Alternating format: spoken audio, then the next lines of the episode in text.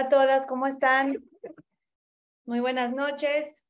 Las extrañé la semana pasada, pero bueno, Baruch Hashem, quiero decirle a todas mis amigas, hermanas de México que las disfruté muchísimo, que cada lugar que me las encontré, que cada evento que hicimos fue muy especial para mí.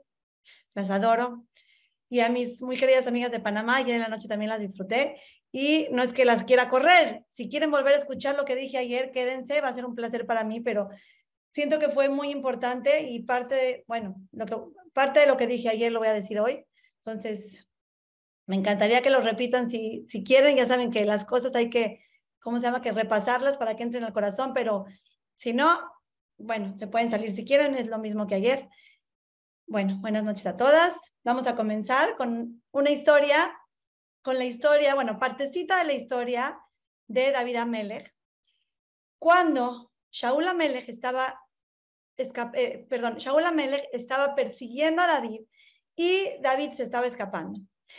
Pero David, antes de, de saber si sí estaba segura que lo quería matar o no, ¿qué hizo David? David le preguntó a Jonatán, a Jonatán el profeta le preguntó, oye, ¿tú sabes si Shaul me está persiguiendo para matarme? Y Jonatán le dijo, sí, sí te estaba persiguiendo, escápate. En ese momento, David se escapa.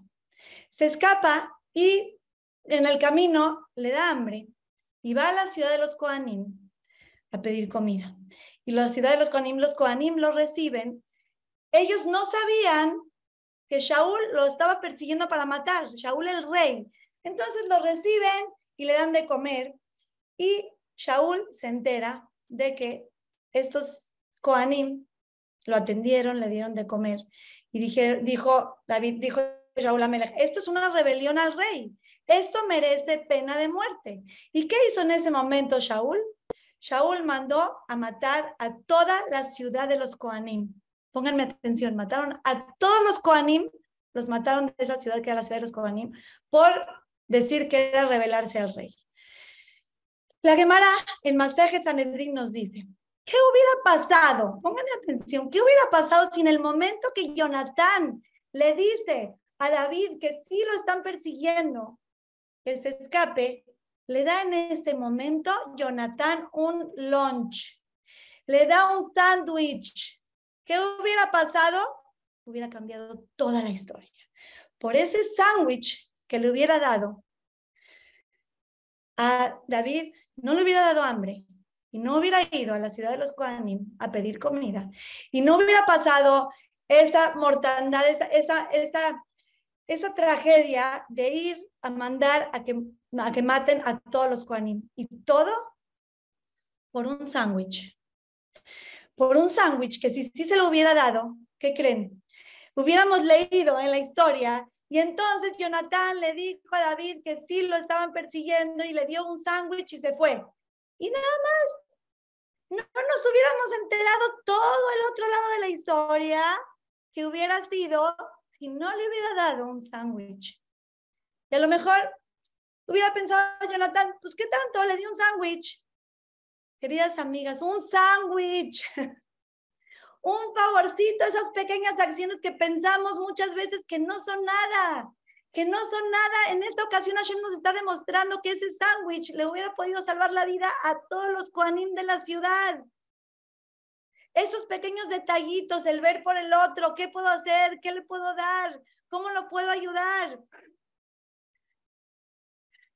Cada acción, por más pequeña que la veamos ante nuestros ojos en el cielo, puede cambiar la cosa de manera impresionante. Les voy a dar otro ejemplo. El rey Eglón que era el papá de, Mo, eh, perdón, el papá de Ruth, era rey de Moab. Él había conquistado Israel, conquistó Israel y estuvo bajo su dominio 18 años.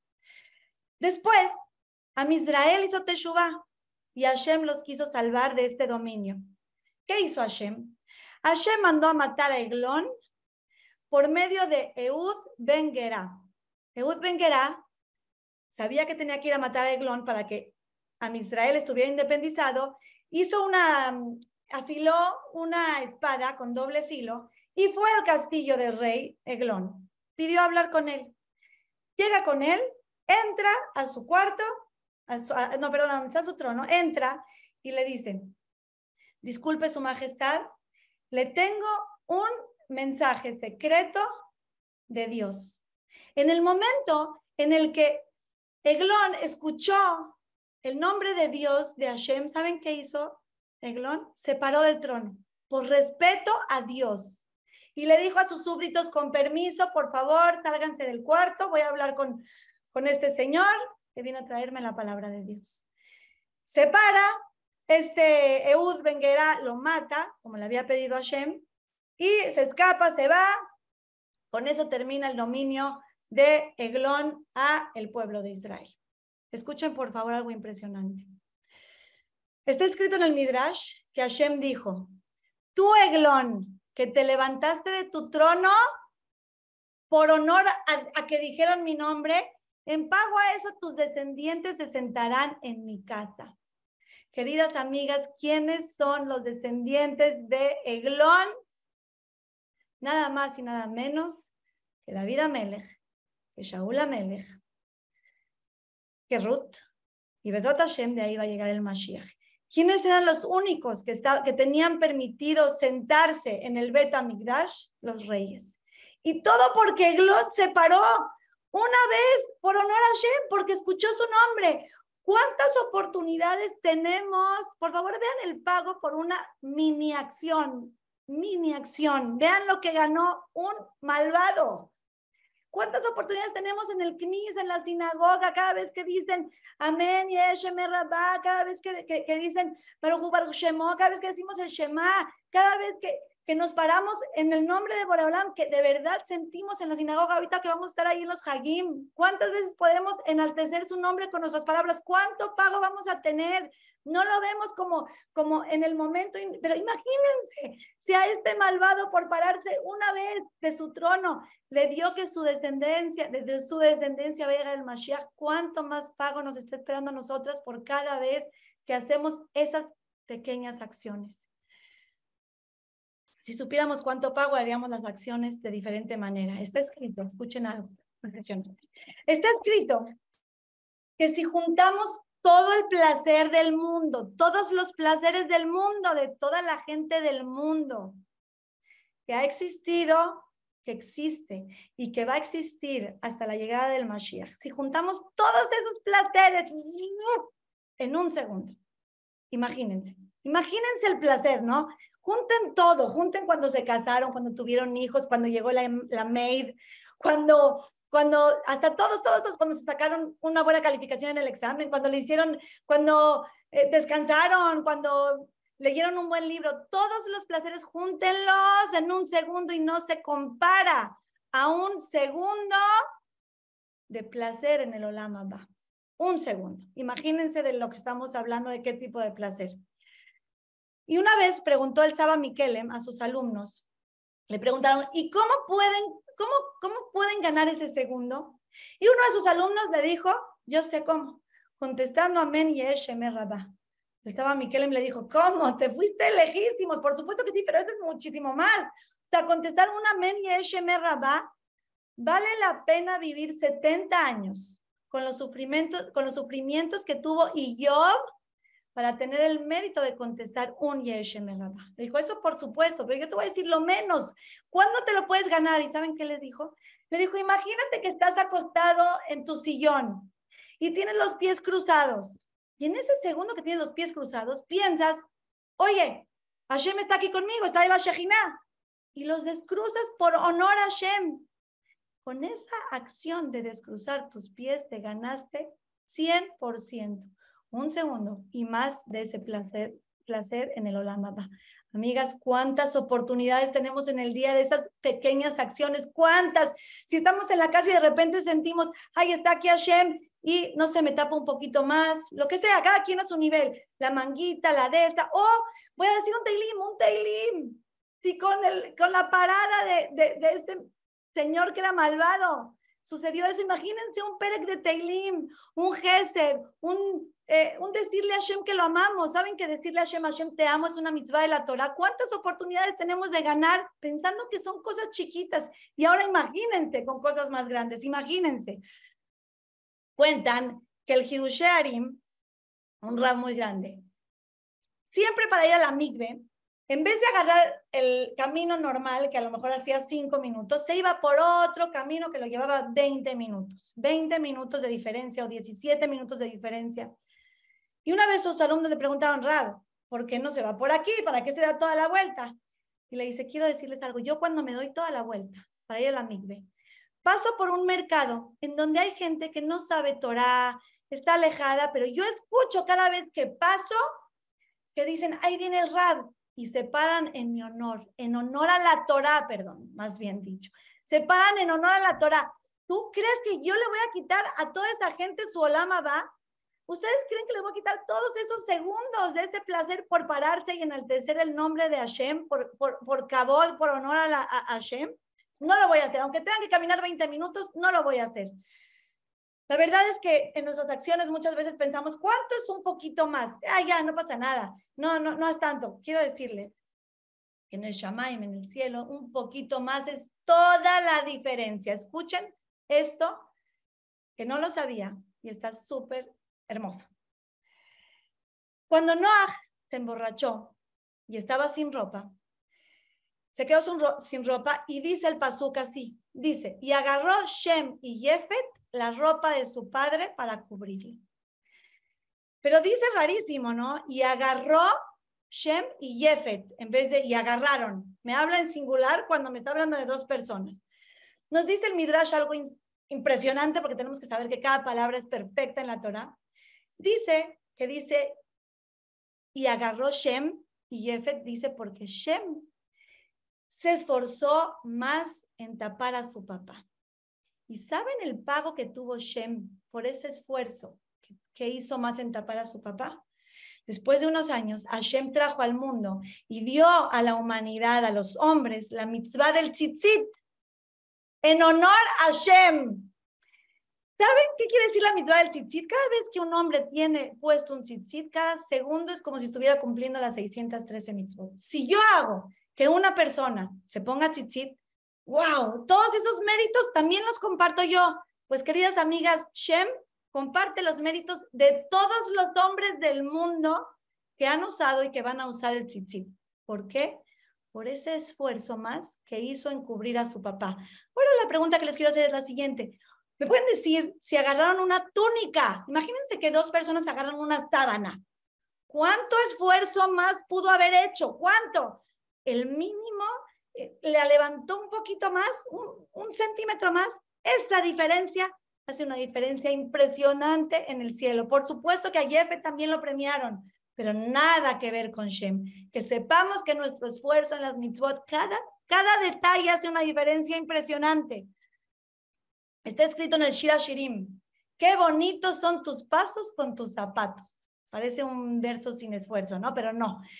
Dices tú, ¿qué me viene a decirle Shira Shirim? Qué bonitos son tus pasos con tus zapatos. Dice el Midrash, ¿a qué se refiere este pasuk? Y dice, ¿qué, que me está hablando de qué tan grande es la mitzvah de limpiar mis zapatos antes de Shabbat. Queridas amigas, vean en los detalles que Boreolam se fija y cómo los enaltece. En limpiar los zapatos antes de Shabbat por honor a Shabbat. Y luego está escrito, está escrito sobre este, este pasú, y será que el día de llanto y luto. No estoy entendiendo. Primero me estás diciendo qué bonito que te limpies los zapatos antes de Shabbat y vas a tener mucho pago. Y después me dice, y será que el día de llanto y de luto está escrito sobre el pasuk. Dice los Jamim, ¿qué tiene que ver una cosa con la otra? El luto, el día de llanto y luto se refiere al día de la muerte. ¿A qué, ¿A qué se refiere el día de la muerte?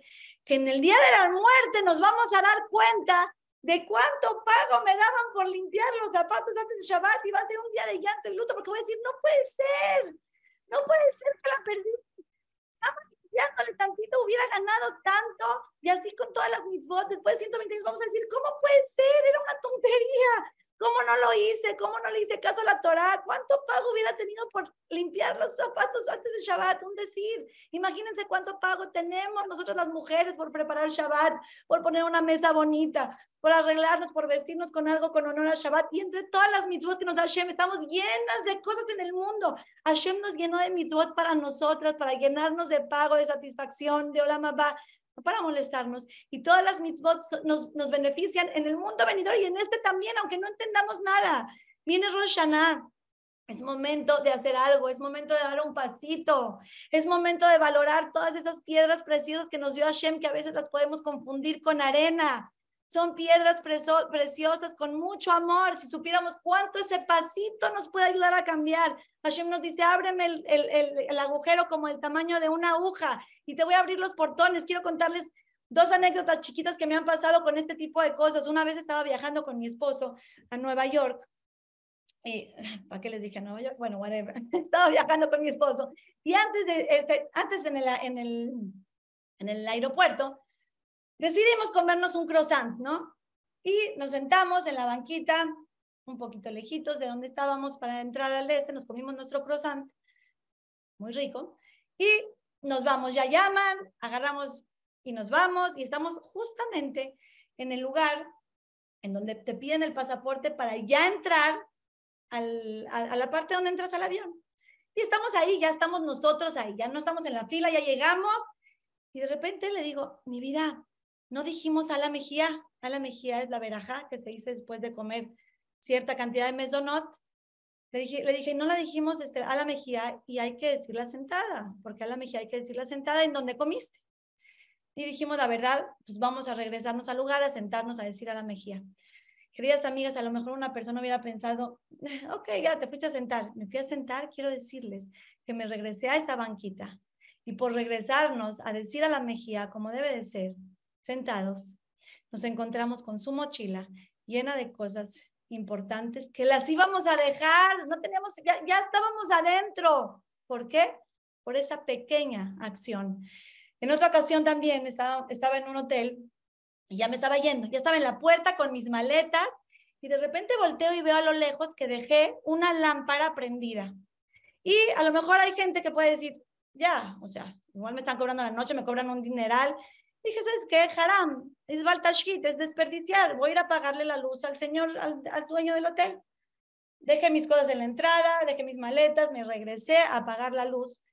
Y Maru Hashem, juntito a la luz estaba mi sidur de esos gruesos que tienen fonética y español y todo, que la verdad es, son, son libros caros. Y yo ya, lo, ya me iba, ya estaba en la puerta con mis maletas y yo regresé a hacer esta pequeña acción.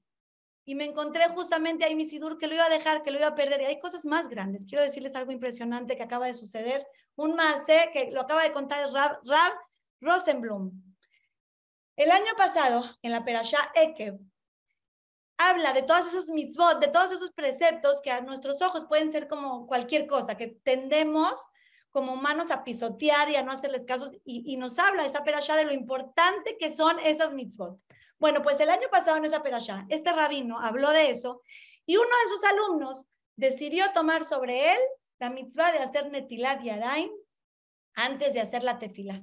Shachrit Minha y Arbit hay una mitzvah escúchenla para que no se la sepa, hay una mitzvah de hacer netilat yadayim antes de hacer tefila. Y dijo, yo la tomo, esta es la mitzvah chiquita que voy a tomar. La tomó y desde ahí empezó siempre, netilat, netilat, netilat, perfecto, iba perfecto. Y después de unos meses se fue de vacaciones y llegó y se fue de vacaciones como a un bosque y a un campo y de repente sacaron los sándwiches, el pan y dijo, híjole, yo quería hacer netilat, pero aquí no hay agua. No, pero seguramente cuando me comprometí, ya, Hashem me entiende que yo me refería a que si había agua. De repente dijo, no sabes qué, no, sí voy a agarrar mi vasito y voy a buscar un laguito, una, un, un, laguito para hacer netilat de porque me comprometí. Queridas amigas, este señor agarra su vasito, busca un laguito y de repente se acerca al laguito y ve una mano así como flotando y, no está entendiendo y piensa como que es una muñeca y ve una cabeza boca abajo con pelo así y se da cuenta que era una niña ahogada y la saca la niña y él sabía, había tomado los cursos de primeros auxilios y la empieza a revivir, la empieza a hacer así en el estómago, respiración de boca a boca y salva a esta niña. Salva a esta niña, salvó un mundo entero. De ahora en adelante, todas las mitzvot que haga esta niña van a ser gracias a él. Baruch Hashem, pero gracias a él se las va a llevar toda su vida cuando se case, cuando tenga hijos. ¿Por qué? Por esa mitzvah chiquita que tomó, por esas cosas que a lo mejor hubiera dicho no pasa nada. La verdad es que tenemos que entender que todas las mitzvot son para nosotros, es lo mejor que nos puede estar pasando, que no hay chiquito en el cielo, queridas es cuando tengan una oportunidad de algo, no la dejen, las mitzvot no, son, no se dejan. Muchas veces decimos, ay, ¿sabes que estoy en una cadena de Teilim? Di el Teilim tú. Está bien, no se, va a, no se va a completar la cadena, muy bien. Pero esa mitzvah la perdiste tú. La perdiste tú, no podemos, al revés, hay una mitzvah, tengo que correr, agarrar todo lo que se pueda. Con mucho, mucho más razón en el UL, no podemos llegar a Rosh Hashanah como el año pasado, tenemos que llegar con un cambio, con un cambio y les quiero decir, les voy a contar algo que siempre se los cuento, lo voy a repetir y con esto termino. En una ocasión había un niñito Imagínense la escena, ¿no? Todos la hemos vivido con un primo, con un hijo, con un hermano, que cuando tienen como un año empiezan a hablar, ¿no? Y de repente llega tu hijo y te dice, él, no sé, te va a decir una palabra y te dice, en vez de cucaracha, te dice cuchalacha. Y te pones emocionado y dices, bravo, mi amor, bravo, a ver, otra vez, otra vez, otra vez, porque es tan cute y te dice cuchalacha y tú, bravo, te amo, el máximo. Es más, sacas tu celular, empiezas a tomar video, miren por favor cómo dice mi hijo cucaracha, por favor. Es más, a veces dices como que, que se le quede tantito porque suena tan cute. Pero ¿qué pasa si ya pasan 15 años y llega tu adolescente a la cocina y te dice, mamá, es que hay una cuchalacha. ¿Qué vas a hacer? Ya le vas a dar dos par de, un par de bofetadas y vas a decir, no seas payaso, no seas chiqueado, aprenda a hablar. Queridas amigas, con Boreolam nos pasa lo mismo. De repente hacemos un cambio hermoso, paso a paso, como a él le gusta. Y nos ve desde el cielo Hashem y dice, mira, mira, mi hija, mira, mi vida, mira linda. Vean, vengan, vengan ángeles, vengan, vengan a ver, vean lo que hizo, ¿vieron? ¿Vieron? Y le aplauden y se emocionan y lo comparten. Pero ¿qué pasa? Si pasa un año y dos años y tres años y sigue linda en el mismo nivel, se voltea por la me dice, bueno, ya mi amor, te amo con toda mi alma, pero madura, ya crece un poquito, vamos a cambiar, venimos a este mundo a cambiar, queridas amigas, en el lunes es el momento para hacer esos cambios, agarren un cambio, un cambio que le digan a Shema, ahí voy, ahí voy en tu camino, que sepamos que cada cambio, cada acción que hacemos repercute de una manera impresionante en el mundo. Nos demos cuenta o no nos demos cuenta, pero siempre trae puro bien, que Boreolam nos del zehut, de siempre estar en su camino, de ver esas piedras preciosas como lo que son y no como piedras de la calle, que las estemos buscando para recolectar, para juntar, para, para engrandecer el nombre de Hashem, para alegrar a Hashem, para alegrar nuestra vida, para despertarnos con un porqué, para despertarme y decir, tengo una misión y Besrat Hashem la voy a ir cumpliendo y de esta manera nos vamos a pegar a Hashem de una manera espectacular, Besrat Hashem. Vamos a tener un año lleno de alegrías y bendiciones, que sea pronto, Besrat Hashem, la llegada del Mashiach. Muchísimas gracias y la próxima vez que piensen, ah, es una cosita de nada, vean y acuérdense de toda esta clase, de algunos ejemplos que puse y cuánto cambió en la historia de muchas personas esos pequeños detalles. Que Hashem las bendiga y las quiero mucho, mucho, mucho.